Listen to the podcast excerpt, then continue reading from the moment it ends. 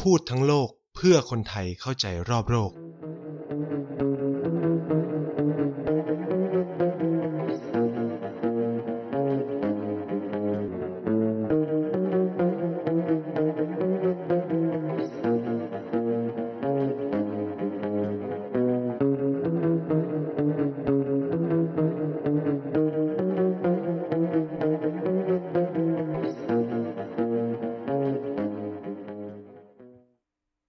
ดีครับ กลับมาพบกันอีกแล้วนะครับ กับรายการพูดทั้งโลกกับไนท์นะครับ ในช่อง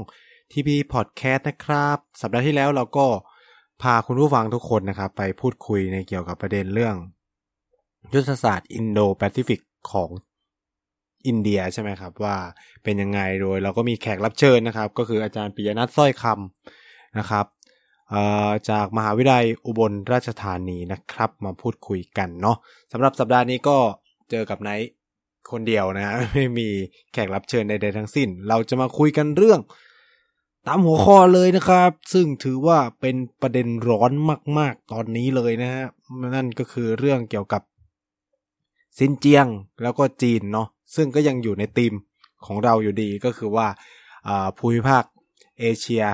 ตะวันออกใช่ไหมครับ ก็มีข่าวมาพอดีเลย ก็ทำให้มีเรื่องจะมาเล่ามาชวนมาคุย ให้กับให้คุณผู้ฟังทุกคนได้มารับรู้ถึงสถานการณ์ที่มันกำลังเกิดขึ้นในตอนนี้นะครับ หลายคนอาจจะยังไม่ทราบก็ได้แล้วก็จะได้ถือโอกาสมาคุยกันเลยนะครับ สัปดาห์ที่ผ่านมาเกิดอะไรขึ้นบ้างนะครับ เกิดไม่เอ่อไม่ไม่ถึงกับสัปดาห์นะตั้งประมาณวันพุธพฤหัสที่ผ่านมานี่เองครับ ก็ถือว่าเกิดประเด็นร้อนมาก ๆในจีนนะครับ เมื่อ ชาวโซเชียลนะครับชาวชาวโซเชียลนะครับของจีน รวมตัวกันออกมาไม่เชิงว่าก็คือคอเอาคอเอานะครับเป็นการคอเอาก็ว่าได้นะครับ ให้มีการแบนผลิตภัณฑ์ เสื้อผ้าของบริษัท H&M นะครับ ซึ่งเป็นแบรนด์ดังมาก เป็นแบรนด์เสื้อผ้าดังมากนะครับ ของสวีเดนเนาะถ้าถ้าทุกคนรู้ก็จะ จริงๆ มันก็มันก็มีขายอยู่ในไทยคือ H&M เนี่ยมันเป็นบริษัทเขาเรียกว่าเป็นบริษัทแฟชั่นเนาะเป็นธุรกิจแฟชั่นที่ขายทั่วโลกแหละ ไม่ได้จำกัดอยู่ที่ใดที่หนึ่ง แต่ว่าจีนเนี่ยก็ถือเป็นตลาดสำคัญของ H&M แล้วก็เป็นแหล่งผลิตสำคัญของ H&M ด้วยนะครับ คือถ้าใครมีโอกาสหรือซื้อเสื้อผ้าของ H&M ก็จะอาจจะได้เจอนะครับ รุ่น Made in China นะครับ ซึ่งก็เป็นเรื่องเป็นราวกันนะครับ เรื่องราวมันเกิดขึ้นเริ่มต้นยังไง คือ วันนี้เราจะไม่ได้มาคุยประวัติศาสตร์ของซินเจียงเนาะะผมจะตัดช่วงประวัติศาสตร์ทั้งหมดไปเลย เราจะมาคุยกันในถึงสถานการณ์ที่มันกำลังเกิดขึ้นเลย แล้วก็อะไรเป็นที่ไปที่มาของการออกมาบอยคอรด H&M ในครั้งนี้แล้วก็ มันจริงไหมเรื่องนั้นเรื่องนี้เกี่ยวกับเรื่องซินเจียงอะไรประมาณนี้นะครับ ก็อันนี้ก็จะเป็นธีมหลักๆของของวันนี้เนาะเอ่ออาจจะไม่ได้ยาวมากสั้น ๆ ประมาณครึ่งชั่วโมงอะไรนะประมาณนี้นะครับ ก็คือผมจะมาเล่าสถานการณ์ให้ฟัง แล้วก็มาชวนคุยชวนวิเคราะห์ ชวนมองว่า เออ เหตุการณ์ที่มันเกิดขึ้นเป็นผลมาจากอะไรแล้วทำไมชาวเน็ตจีนและคนจีนถึงมีท่าทีแบบนั้นนะครับ เริ่มต้นก็คือเกิดขึ้นจากการที่ H&M บริษัทแม่ที่สวีเดนน่าจะเขียนหรือลงแถลงการหรือตอบนักข่าวอะไรสักอย่างว่าบริษัทของตนจะยกเลิกการใช้ จะยกเลิกการใช้ฝ้ายจากซินเจียง คือการออกแถลงการหรือเขียนหรือให้สัมภาษณ์ข่าวดังกล่าวเนี่ย กลายเป็นที่มาของการแบนสินค้า H&M ในเวลาต่อมา ถามว่าจุดทำไม H&M ถึงแบนฝ้ายจากสินเจียง ต้องขอเท้าความไปอย่างนี้ว่า ในช่วงที่มันเกิดปัญหาไม่ใช่มันเกิดปัญหา มันเกิดเอ่อไม่ใช่ว่าเกิดปัญหาหรอกมันมีประเด็นปัญหาเรื่องสิทธิมนุษยชนที่จีนเนี่ยถูกท้าทายจากสังคม ระหว่างประเทศมาโดยตลอด โดยเฉพาะชาติยุโรปและสหรัฐอเมริกา โดยหนึ่งในพื้นที่สำคัญที่ถูกมองว่าจีนเนี่ยมีการกระทำที่ละเมิดสิทธิมนุษยชนอย่างร้ายแรงก็คืออพื้นที่ของซินเจียง ซึ่งฝั่งตะวันตกหรือยุโรป หรือสหรัฐอเมริกาเนี่ยมองว่าเนี่ยจีนมีการละเมิดสิทธิมนุษยชน มีการใช้แรงงานเถื่อนใช่ไหมมีการแบบ abuse labor abuse มีการใช้แบบ force labor อะไรเงี้ยคือเหมือนว่าบังคับใช้แรงงาน โดยที่มีการจ่ายค่าจ้างอะไรเงี้ยที่ไม่มากตามสมควรอะไรประมาณนี้เพื่อให้ได้ผลผลิตที่ดีที่สุดคือบังคับใช้แรงงานนั่นแหละ แล้วก็มันมีประเด็นเรื่องอ่า re-educational camp ใช่ไหมเรื่องอะไรเขาเรียกว่าเป็นค่ายกักกันหรือหรือคือจริงเขาเรียกว่าค่าย ค่ายเอ่อเป็นสถาบัน ฝึกทักษะอาชีพ เออ จีนเขาใช้ว่ามันเป็นสถาบันฝึกทักษะอาชีพ แต่ว่าฝั่งตะวันตกหรือยุโรปหรืออเมริกาเนี่ยก็มองว่าเนี่ยมันเป็นค่ายกักกันเพื่อเอามาเออเขาเรียกว่าอะไรเอามาเทรน เอามานู่นนี่นั่น แล้วกันทำแล้วคือแล้วแต่มันจะเขียนว่าอะไรอะคือแบบมากล่อมเกามาล้างสมอง เออ เป็นค่ายล้างสมองว่ากันไปนะครับอ่าซึ่งมันก็เป็นที่ไปที่มาก็คือว่าเมื่อสัปดาห์สองสัปดาห์ที่ผ่านมาเนี่ย สหรัฐอเมริกากับยุโรปค่อนข้างจะ active มากกับสหภาพยุโรปค่อนข้างจะ active มากกับเรื่องนี้ โดยเฉพาะการตัดสินใจแบนเจ้าหน้าที่ระดับสูงของจีนที่ทำงานอยู่ในซินเจียงนะครับเอ่อโดยเฉพาะการแบนไม่ให้เดินทางเข้าประเทศหรือว่าอะไรหนึ่งสองสามสี่นะครับ ซึ่งเขาให้เหตุผลว่าเพราะว่ามันเกิดการเนี่ย ใช้บังคับใช้แรงงานประเด็นปัญหาเรื่องการบังคับทำแท้งนะครับ ซึ่งถือว่าละเมิดสิทธิมนุษยชนอย่างร้ายแรง แล้วก็เรื่องนี้มันถือเป็นคุณค่าใหญ่มากของชาติตะวันตกอะไรประมาณนี้นะครับ ซึ่งผมก็ขยิบตานิดนึงนะครับว่า เออมันหรอวะอะไรประมาณนี้จริงหรอวะอะไรเงี้ยนะครับออพอท่าทีของสหรัฐสหภาพยุโรป แล้วก็สหรัฐอเมริกามาออกมาเป็นงี้สหรัฐอเมริกานี่หนักเลยนะครับ ก็คือ มีการออกกำลังจะมีการออกกฎหมาย หรือมีการใช้นโยบายในการกีดกันไม่ให้มีการนำเข้าฝ้ายจากซินเจียง จากเพราะว่าถือว่าฝ้ายที่ผลิตมาได้เนี่ยมันมาจากการที่บังคับใช้แรงงานคนอุยกูแบบผิดกฎหมายอะไรเงี้ยเออ ก็เลยไม่ให้นำเข้านะครับ ซึ่งพอท่าทีของรัฐบาลเป็นแบบนี้แน่นอนบริษัทเอกชน ซึ่งเขาเป็นส่วนหนึ่งแหละของของเอ่อ ของรัฐบาลเนาะคือบริษัทที่มันตั้งเป็นบริษัทแม่มันยังไง ก็ยังอยู่ในยุโรปในสวีเดนหรือคือ H&M ก็เป็นบริษัทหนึ่งอะที่อยู่อยู่ในภายใต้เงื่อนไขนั้น คือแล้วอีกอย่างหนึ่งก็คือว่า พอรัฐบาลมีท่าทีแบบเนี้ยคนทั่วไปในสังคมยุโรป หรือในสังคมอเมริกาเนี่ยก็มีมุมมองที่ว่าเฮ้ยภาคเอกชนเนี่ยต้องมีความรับผิดชอบต่อเรื่องนี้นะ เพราะว่าไอการที่จีนไปบังคับใช้แรงงานเพื่อมาผลิตฝ้ายเนี่ย ก็เพราะว่าฝ้ายนั้นเอามาป้อนตลาดอุตสาหกรรมของ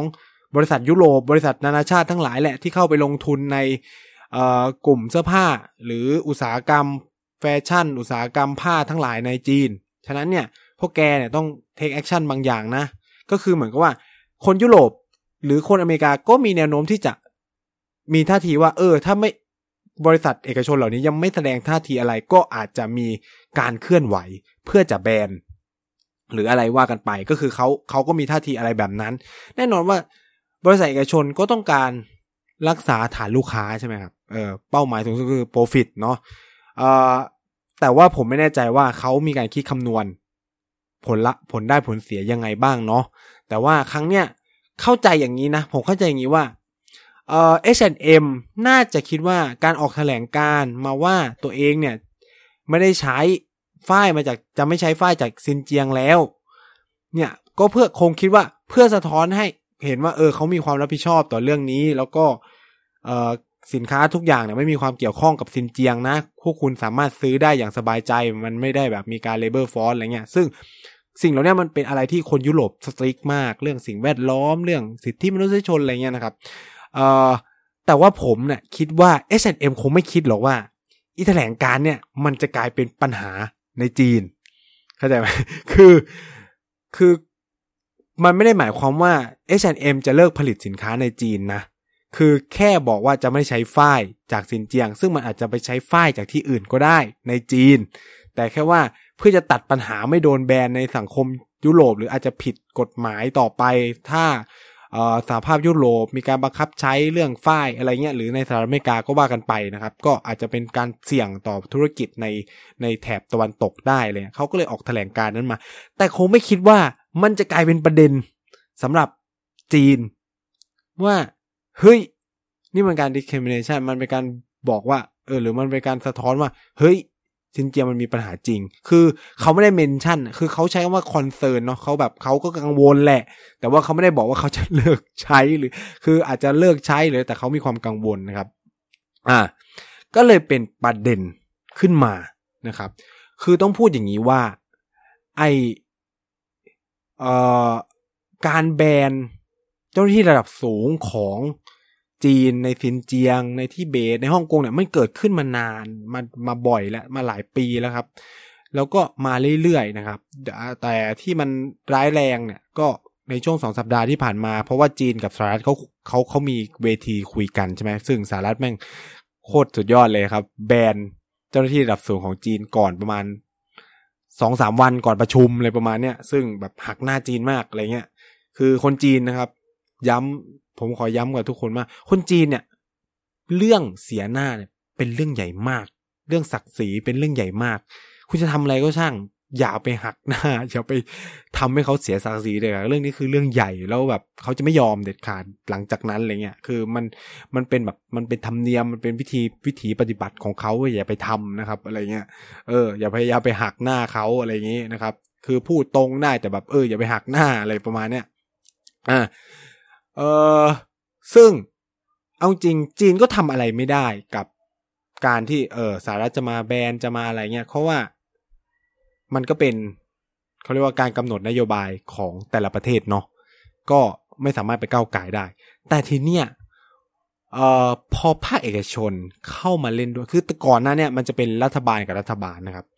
มันไม่ค่อยมีท่าทีของภาคเอกชนเข้ามาเท่าไหร่ จนกระทั่งเนี่ย H&M เข้ามาเปิดหัวด้วย H&M ในทีนี้พอมีการคือเหมือนกับว่า H&M อะมันโดนคนไปเจอ จากนั้นเนี่ย ชาวเน็ตจีนนะชาวเน็ตจีนก็เก่งมาก ก็ไปไล่ขุด ว่ามีแบรนด์อะไรที่พูดประเด็นเรื่องฝ้ายสินเจียงอีกไหม ทีนี้แหละครับ โบบะชิบผายไวป่วงมากก็คือ เจอทั้งไนกี้อาดิดาสยูดีโคนะครับ คือ กือบหมดอะเออ ไปเจอกันแบบเยอะมากนะครับ ก็เลยเกิดขบวนการแบนสินค้ากันยกใหญ่นะครับเอ่อในสังคมโซเชียลมีเดียของจีนโดยเฉพาะในเว่ยโบเว่ยโบเนี่ย H&M เนี่ยโดนเจ้าแรกเลยครับ โดนแบบหนักหน่วงด้วยนะครับ ตั้งแต่วันที่ยี่สี่ที่ผ่านมาเนี่ยเออเช่นถามว่า H&M เจออะไรบ้างหนึ่งคือชาวเน็ตทุกคน รณรงค์ไม่ไปซื้อของ H&M สองคือแพลตฟอร์มออนไลน์ทั้งหลายไม่ว่าจะเป็นอาลีบาบา JD เถาเป่านู่นนี่นั่นอะไรเงี้ย เอาสินค้าของ H&M ลงหมดเลย ต้องบอกว่ามันสำคัญมากนะสำคัญเพราะว่าคนจีนเนี่ยช้อปปิ้งออนไลน์มากกว่าไปช็อป ฉะนั้นการที่มันหายไปจากแพลตฟอร์มออนไลน์ ยอดขายตกระเนระนาดแน่นอน แล้วก็มันมีภาพ ที่เมืองเฉิงตูนะครับ ก็คือ ห้างใหญ่ของเฉิงตูก็คือเอาโฆษณาแบรนด์ H&M ลงทั้งหมดที่เป็นป้ายบิลบอร์ดอะไรเงี้ยลงหมดเลยอะไรเงี้ยเอ่อตามมาด้วยดารานักแสดงที่เป็นเขาเรียกว่าอะไรอะเป็นพรีเซนเตอร์เป็นอะไรอะเป็นพวก brand ambassador ของ H&M ก็ยกเลิกสัญญาทั้งหมด ต่อจาก H&M ก็ตามมาด้วยอ่า พวกไนกี้นะครับไนกี้เนี่ย หวังยี่ป๋อก็ยกเลิกสัญญา นู่โอ้ยหลายแบรนด์โดนถล่มกันเละหมดนะครับ แต่ว่าแบรนด์อื่นเนี่ยยังไม่ถึงกับว่าโดนเอาลงจากแพลตฟอร์มโซเชียลมีเดียแล้วกันเอ่อแต่ส่วนใหญ่เนี่ยก็ถือว่าโดนกันไปถามว่าแบรนด์อะไรบ้างนะจนถึงวันนี้เนาะ H&M เอ่อไนกี้เบอร์เบอรี่นะครับ อาดิดาสพูม่านะครับ Uniqlo Lacoste New Balance Tommy นะครับ CK Converse อ่าพวกดารานี่ออกมายุติสัญญากันเรียบร้อยนะครับ เยอะมากคือมันเป็นแบบไฟอะไฟลามจากทุ่งซินเจียงมาสู่วงการธุรกิจเรียบร้อยนะครับ ก็คือแบนกันระส่ำระสายนะครับ ถามว่า ส่งผลยังไงบ้างแล้วกัน ส่งผลแล้วมันเริ่มการเริ่มแบนเนี่ยเริ่มประมาณเมื่อวานนี้ เมื่อวันวันสองวันที่ผ่านมานะครับ ถามว่าส่งผลยังไงบ้างเนาะเอาเฉพาะราคาหุ้น เมื่อวันพฤหัสที่ผ่านมานะครับไนกี้หุ้นตกสามเปอร์เซ็นต์นะครับอาดิดาสล่วงหกเปอร์เซ็นต์เบอร์เบอรี่สี่เปอร์เซ็นต์ H&M สองเปอร์เซ็นต์นะครับ อันนี้คือเห็นแบบทันควันนะครับ หลังจาก การแบนซึ่งไม่รู้ด้วยนะ ว่ามันมีผลมากน้อยแค่ไหน อืม เอ่อ แต่ที่แน่ๆคือ หุ้นตกไปเรียบร้อยแล้วครับสองสองสามแบรนด์ที่ผ่านมา นี่ก็โดนกันไปเรียบร้อยแล้ว เอ่อ ทีนี้เราจะมาคุยกันเรื่องว่า แล้วอ้ฝ้ายซินเจียงเนี่ย มันบังคับใช้แรงงานจริงไหม ผมพูดตรงๆนะ ว่าส่วนตัวผมไม่รู้จริง ๆ แต่ถามว่ามีไหม เอาจริงคือ คือถ้าตามรายงานของสหรัฐอะ มันบอกว่ามันมีการใช้บังคับใช้แรงงานหนึ่งล้านคนหนึ่งล้านคนพี่น้อง คุณผู้ฟังหนึ่งล้านคน มันจะขนาดไหนหนึ่งล้านคนนะครับ ย้ำว่าหนึ่งล้านคน ผมเลยแบบไม่ค่อยจะเชื่อว่ามันเป็นไปได้เข้าใจไหมคือคนหนึ่งล้านคนเนี่ย ไม่ใช่น้อยนะ ฉะนั้นเนี่ย ถ้าเกิดการบังคับใช้แรงงานจริงหนึ่งดาวเทียม ต้องถ่ายเห็นสิเพราะไล่ฝ้ายอะ เข้าใจปะการที่จะบังคับใช้แรงงานมามาเก็บฝ้ายอะไรเงี้ย คืออันนี้ผมไม่ได้ตอบแทนเนาะแต่ว่า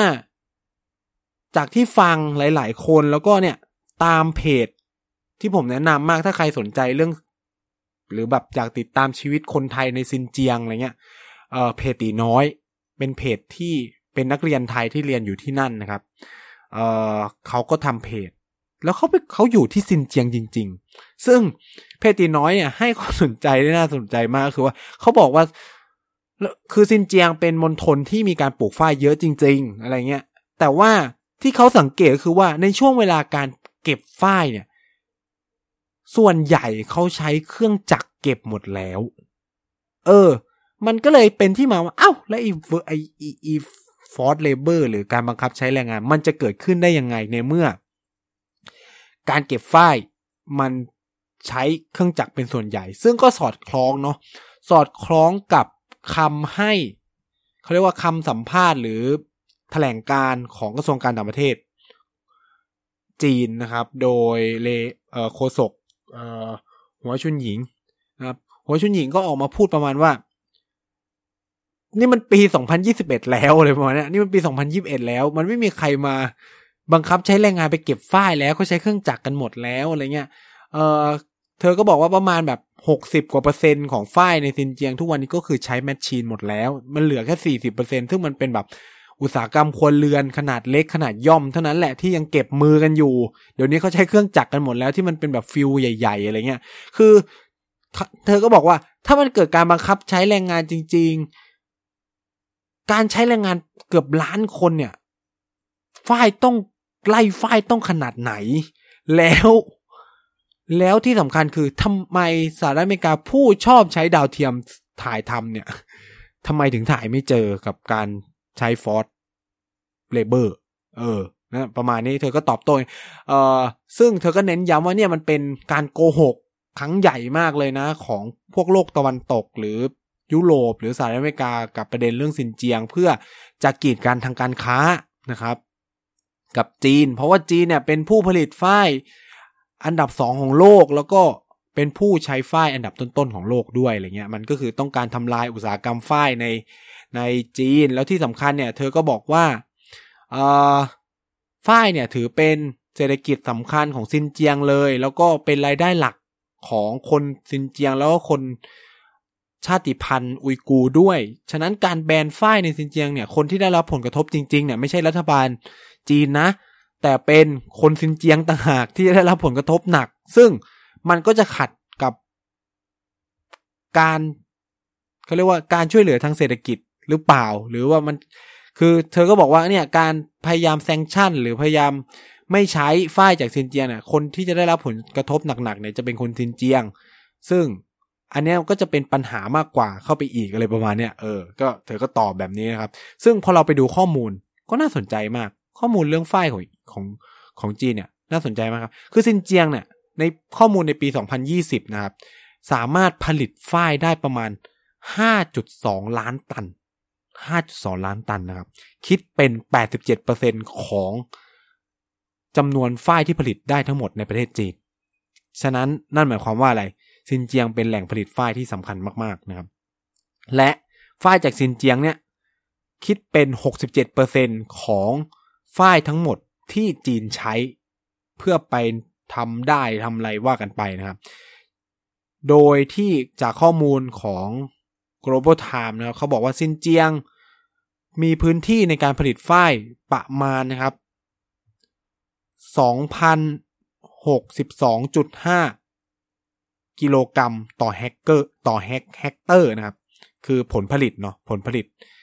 คิดเป็น แล้วก็ในซินเจียงเนี่ย เฉพาะซินเจียงเนาะตอนนั้นหกสิบเปอร์เซ็นต์เนี่ยมันเป็นหกสิบเปอร์เซ็นต์ในการใช้ machine ในการเก็บฝ้ายเนี่ยคือทั้งประเทศจีนเนาะแต่เฉพาะในซินเจียงเนี่ยสี่สิบสองเปอร์เซ็นต์นะครับเป็นใช้ machine หมดแล้ว ก็จะเหลือประมาณห้าสิบแปดเปอร์เซ็นต์ซึ่งอาจจะเป็นเอ่อนู่นนี่นั่นว่ากันไปนะครับ เอ่อ จากข้อมูลนะครับ การผลิตฝ้ายในจีนเนี่ยคิดเป็นยี่สิบสองจุดสี่เปอร์เซ็นต์ของการผลิตฝ้ายทั้งโลก อันนี้ข้อมูลปี 2019 และจีนเนี่ยเป็นชาติที่คอนซูมหรืออุปโภค หรือบริโภคฝ้ายเยอะที่สุดในโลกและ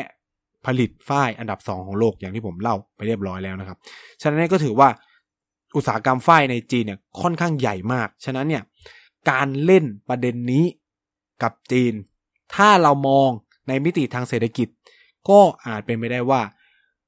ชาติยุโรป ชาติตะวันตก รวมถึงสหรัฐอเมริกาอาจจะใช้ประเด็นเรื่องสิทธิมนุษยชนเนี่ยในการต่อสู้ สงครามการค้าก็ได้ ถ้าเรามองแบบ แบบว่า เออ มันไม่เกิด สมมุติว่ามันไม่มีการละเมิดสิทธิมนุษยชนจริง ๆ หรือว่าอาจจะมีผมไม่แน่ใจคือคือเราไม่แน่ใจนะครับ ก็เลยใช้ประเด็นเนี่ยแหละ มาใช้ในการกีดกันทางการค้านะครับ เพราะอย่างที่บอกก็คือฝ้ายของจีนมันถูกส่งออกเยอะมากนะครับ มันใช้แค่หกสิบเจ็ดเอง อีกสี่สามมันส่งออกนะครับ ซึ่งก็เยอะคือมันผลิตเป็นอันดับสองของโลกไง ก็ต้องถือว่ายี่สี่ยี่สองจุดสี่เปอร์เซ็นต์อะ ครึ่งหนึ่งก็คือส่งออกอะ เออ ก็ต้องคิดสภาพว่าสิบเอ็ดเปอร์เซ็นของโลกมันถูกส่งออกโดยจีนอะไรประมาณนี้ฉะนั้นมันก็ถือว่าอุตสาหกรรมฝ้ายในจีนก็ใหญ่มากๆ ฉะนั้นก็ไม่แปลกอะไรที่การใช้ประเด็นเรื่องนี้มาตอบโต้จีนก็จะทำให้เกิดวิกฤตในอุตสาหกรรมฝ้ายได้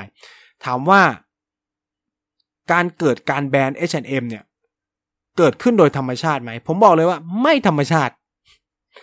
ไม่มีคำว่าธรรมชาติ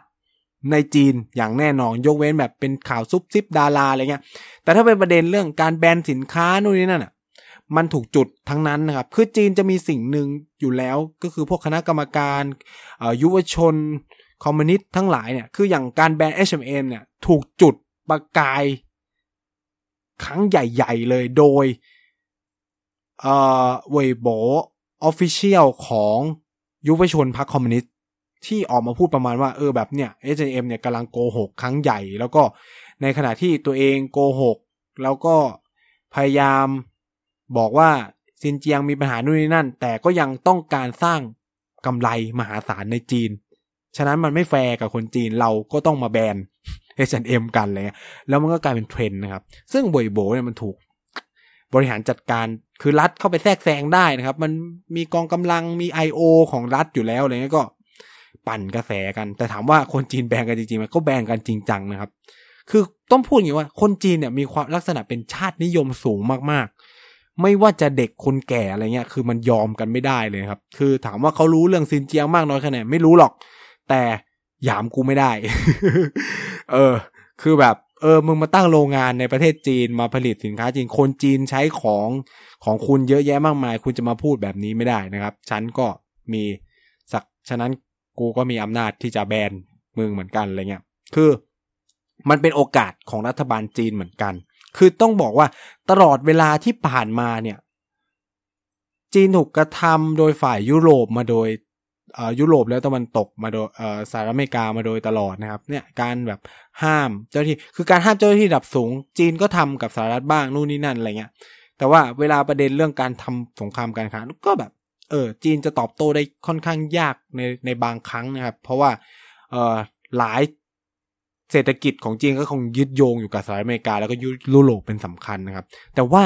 พอมันเป็นเรื่องเนี้ยต้องบอกว่ามันเป็นโอกาสของรัฐบาลจีนมาก เพราะต้องไม่ลืมว่าจีนมีประชากร 1,400 กว่าล้าน แล้วนั่นหมายถึงจำนวนการบริโภคที่มหาศาล ซึ่งนั่นเป็นประเด็นสำคัญเลยที่ทำให้ บรรษัทข้ามชาติต่างๆ ธุรกิจข้ามชาติระหว่างประเทศต่างๆ มาลงทุนในจีน แล้วก็มาทำตลาดในจีน เพื่อหวังผู้บริโภคก็คือคนจีนนั่นเอง ฉะนั้นเนี่ย ถ้าคนจีน ลุกขึ้นมาแบนธุรกิจเหล่านี้ นั่นหมายถึงยอดขายจำนวนมหาศาลที่จะหายไปของกลุ่มธุรกิจเหล่านี้ เพราะว่า ประชากรในโลกตะวันตกเนี่ยก็ไม่สามารถจะเยอะเท่ากับคนจีนได้ ฉะนั้นนี่ก็คือโอกาสที่จีนจะตอบโต้ประเทศเหล่านั้น นี่คือช่วงเวลาทองของจีน ก็เลยไม่ต้องแปลกใจว่า ไม่ว่าจะเป็นกระทรวงการต่างประเทศ ไม่ว่าจะเป็นยุวชนคอมมิวนิสต์คนของพรรคคอมมิวนิสต์ต่างๆ เนี่ย จะออกมาเล่นเรื่องนี้กันแบบ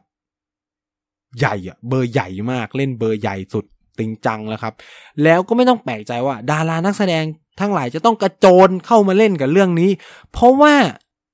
ต้องไม่ลืมว่าดาราจีนไม่ดังระดับนานาชาติ แต่ฐานคนดูของคุณสำคัญเลยก็คือภายในประเทศ ถ้าคุณไม่ take action อะไรเลยกับเรื่องนี้ ถ้าชาวเน็ตจีนมันเปลี่ยนทิศทางไปเล่นคุณก็คือดับ อนาคตก็ดับ ไปได้เลยนะครับ ในจีนนะครับ ฉะนั้นก็ไม่ต้องแปลกใจว่าดาราชั้นนำของจีนจะกระโดดมาโอ้โหยกเลิกสัญญงสัญญา ยอมเสียไม่กี่ล้านหยวนตรงนี้ ดีกว่านะครับ ที่จะแบบหมดอนาคตในวงการบันเทิงของจีน เพราะว่าคนจีนเนี่ย แบนแล้วแบนตลอดไปนะครับ ยิ่งถ้าบางคนโดนแบนตลอดชีวิตก็คือจบเลย เพราะว่าเขาถือเรื่องคุณธรรมศีลธรรมอะไรเงี้ยเป็นเรื่องสำคัญมากนะ คือฉะนั้นไม่ต้องแปลกใจ ไม่ใช่เฉพาะดาราจีนนะครับ หรือนักแสดงคนจีนนะแม้กระทั่งดาราฮ่องกงยังกระโจนเข้ามาร่วมในสมรภูมินี้ด้วย เพราะว่ายังไงก็ตามเนี่ย นักแสดงอะส่วนใหญ่อะเขาก็เขาเรียกว่าฐานคนดูก็ยังเป็นจีนอยู่ดี คือธุรกิจต่างๆ ที่เข้ามาสนับสนุนเนี่ยก็ยังเป็นจีนนะครับ เอ่อมันก็เลยไม่ต้องแปลกใจว่า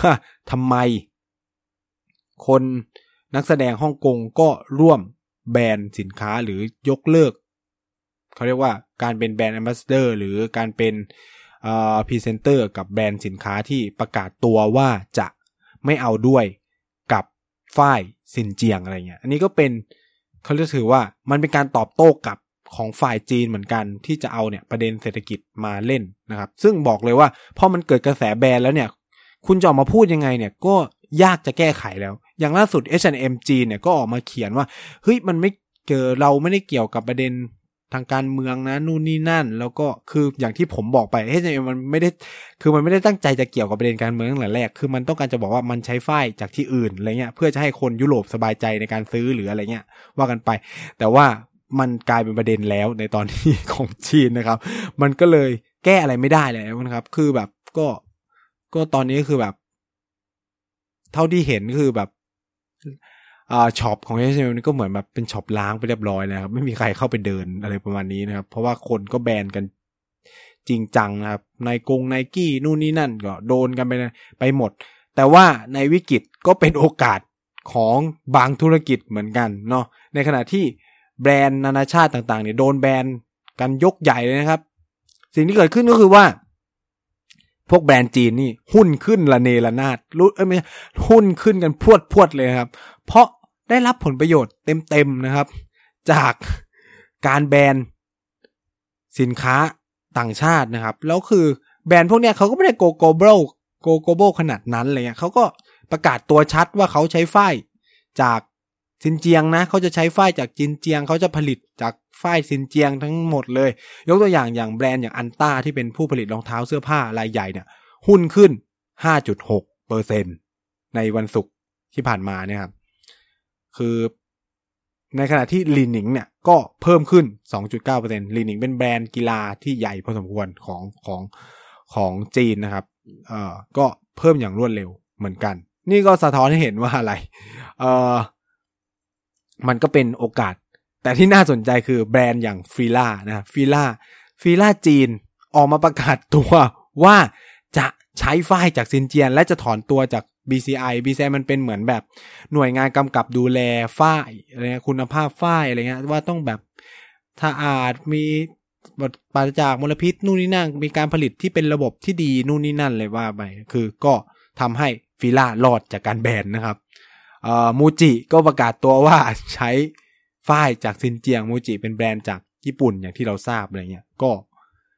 ก็นี่ก็เป็นสมรภูมิ การแย่งชิงลูกค้ากัน ในช่วงที่เกิดกระแสการแบรนด์ฝ้ายของซินเจียงนะครับ คือเอาจริงผมอะเคยพูดไปหลายครั้งแล้วประเด็นปัญหาเรื่องสิทธิมนุษยชนในจีน หรือประเด็นปัญหาเรื่องคนซินเจียงเนี่ย มันเกิดจากการมองที่ต่างกันนะครับ คือ จีนในช่วง 5 ปีที่ผ่านมาโดยเฉพาะในยุคขของสีจิ้นผิงเนี่ยเขามีนโยบายสำคัญคือนโยบายแก้จนครับคุณผู้ฟัง เพราะว่าจีนเนี่ยเขาตั้งเป้าว่าในปี 2020 ใช่ไหมเขาเออในปีเนี้ย2021 สิ เป็นช่วงการครบรอบร้อยปีพรรคคอมมิวนิสต์เนี่ยเดี๋ยวเขาจะมีการเฉลิมฉลองครับในปีนี้ก็คือว่าจีนจะต้องหลุดพ้นจากความยากจน ฉะนั้นเนี่ยเขาก็จะต้องทำทุกวิถีทางเพื่อจะให้คนจีนทุกคน พ้นจากเส้นความยากจนให้ได้นะครับ ฉะนั้นเนี่ยโครงการต่างๆ ก็เลยเกิดขึ้นเยอะมากหนึ่งในนั้นคือโครงการเอาคนไปเทรนฝีมือแรงงานนะครับ คือรัฐบาลจีนมีความเชื่อว่า คนจนเพราะหนึ่งไม่มีทักษะสองคือหางานไม่ได้ และเมื่อเป็นอย่างนี้ก็คือ เอาคนที่ไม่มีทักษะมา train เป็นทักษะมากขึ้น เพื่อจะป้อนตลาดแรงงานได้ซินเจียงเนี่ยก็เป็นพื้นที่หนึ่งที่คนอาจจะแบบ มีการศึกษาน้อยนู่นนี่นั่นรัฐบาลก็เข้าไปจัดการก็จัดมีแคมป์มีสถาบันฝึกแรงงาน อย่างที่ผมบอกคือรัฐบาลจีนมันมันมองว่านี่มันคือสถาบันฝึกแรงงานโว้ยมันไม่ใช่ค่ายกักกันหรือค่ายล้างสมอง จริงๆมันมีแหละค่ายค่ายสำหรับผู้ก่อสำหรับพวก extremism มุสลิมหรือ extremist เอ่ออิสลามิกเนี่ยก็มีก็คือเป็นค่ายที่เอาไปจัดการกับพวกมุสลิมหัวรุนแรงที่มีแนวโน้มที่จะก่อการร้ายคือจีน ต้องพูดงี้ซินเจียงเนี่ย เป็นพื้นที่ที่เคยเป็นอดีตแหล่งผลิตผู้ก่อการร้ายนะในจีนนะครับ ไม่ว่าจะเกิดระเบิดในเฉิงตูในมณฑลอื่นๆเนี่ยก็จะเป็นผู้ก่อการร้ายชาวอุยกูด้วยเป็นส่วนหนึ่งนะครับ ฉะนั้นจีนก็ต้องจัดการกับเรื่องนี้ คือจีนเนี่ยให้ความสำคัญมากกับเรื่องนี้เนาะ terrorist extremist extremism นะครับ แล้วก็เอ่อ religious นะครับ ก็คือสิ่งเหล่านี้ทุกอย่างจีนจะจัดการหมดนะครับ เราต้องมองอย่างนี้ว่า สิทธิมนุษยชนของจีน ถูกนิยามโดยรัฐ ไม่ได้ถูกนิยามโดยหลักสากลนะครับ เออ คืออันนี้คือแบบเป็นเรื่องจริงจังมากที่มีการคุยกันในคลาสนะครับคือแบบเพื่อนก็ถามว่าในจีนมีสิทธิมนุษยชนไหมจามบอกมีสิแต่ว่ามันถูกนิยามโดยรัฐแค่นั้นเองเลยว่านะคือทุกอย่างมันถูกนิยามโดยรัฐ เพราะว่านี่มันคือระบอบสังคมนิยมคอมมิวนิสต์ นะครับ คุณผู้ฟังต้องเวลาเราคุยถึงจีนเนี่ย เราต้องมองอย่างนี้ว่า จีนปกครองในระบบคอมมิวนิสต์นะครับ แล้วก็เป็นคอมมิวนิสต์คือเปิดทางเศรษฐกิจแต่การเมืองสังคมยังเป็นระบอบคอมมิวนิสต์อยู่ ฉะนั้นทุกอย่างมันถูก define หรือจัดการโดยรัฐทั้งหมดนะครับ ฉะนั้นความเป็นส่วนตัวของคุณก็ไม่เท่ากับความเป็นส่วนรวม และความมั่นคงของส่วนรวม ฉะนั้น privacy ในจีนจึงไม่มีเลยก็ว่าได้นะแทบจะไม่มีเลยมันถูกสอดส่องหมดเลย เพราะว่าจีนให้ความสำคัญกับ security ไงให้ความมั่นคงคือ กันไว้ดีกว่ามาแก้ ปล่อยเสรีไป แล้วเจอระเบิด เจอก่อการร้าย เจอการทุจริต เจอการฟอกเงินนู่นนี่นั่นสู้ สอดส่องตั้งแต่แรกเลยดีกว่า เก็บข้อมูลทั้งหมดตั้งแต่แรกเลยดีกว่าอะไรเงี้ยคือนี่เป็นหลักคิดของจีนเขาอะเนาะมันก็เลยต่างจาก มุมมองแนวคิดกับโลกเสรี หรือมุมมองแบบเราที่มองเออ ทุกคนควรมีเสรีภาพ ทุกคนควรมีเอ่อความเป็นส่วนตัวหนึ่งสองสามสี่แต่จีนไม่ได้มองอย่างนั้น ฉะนั้นก็ต้องทำเข้าใจจุดนี้ก่อนว่า จีนมองไม่เหมือนกับเรานะครับ แล้วก็มีแนวคิดมุมมองต่างไปค่อนข้างเยอะในหลายประเด็นนะครับ ฉะนั้นมันก็ไม่แปลกที่แบบจีนจะมองว่าเอ้ยสิ่งที่กูทำมันปกตินะ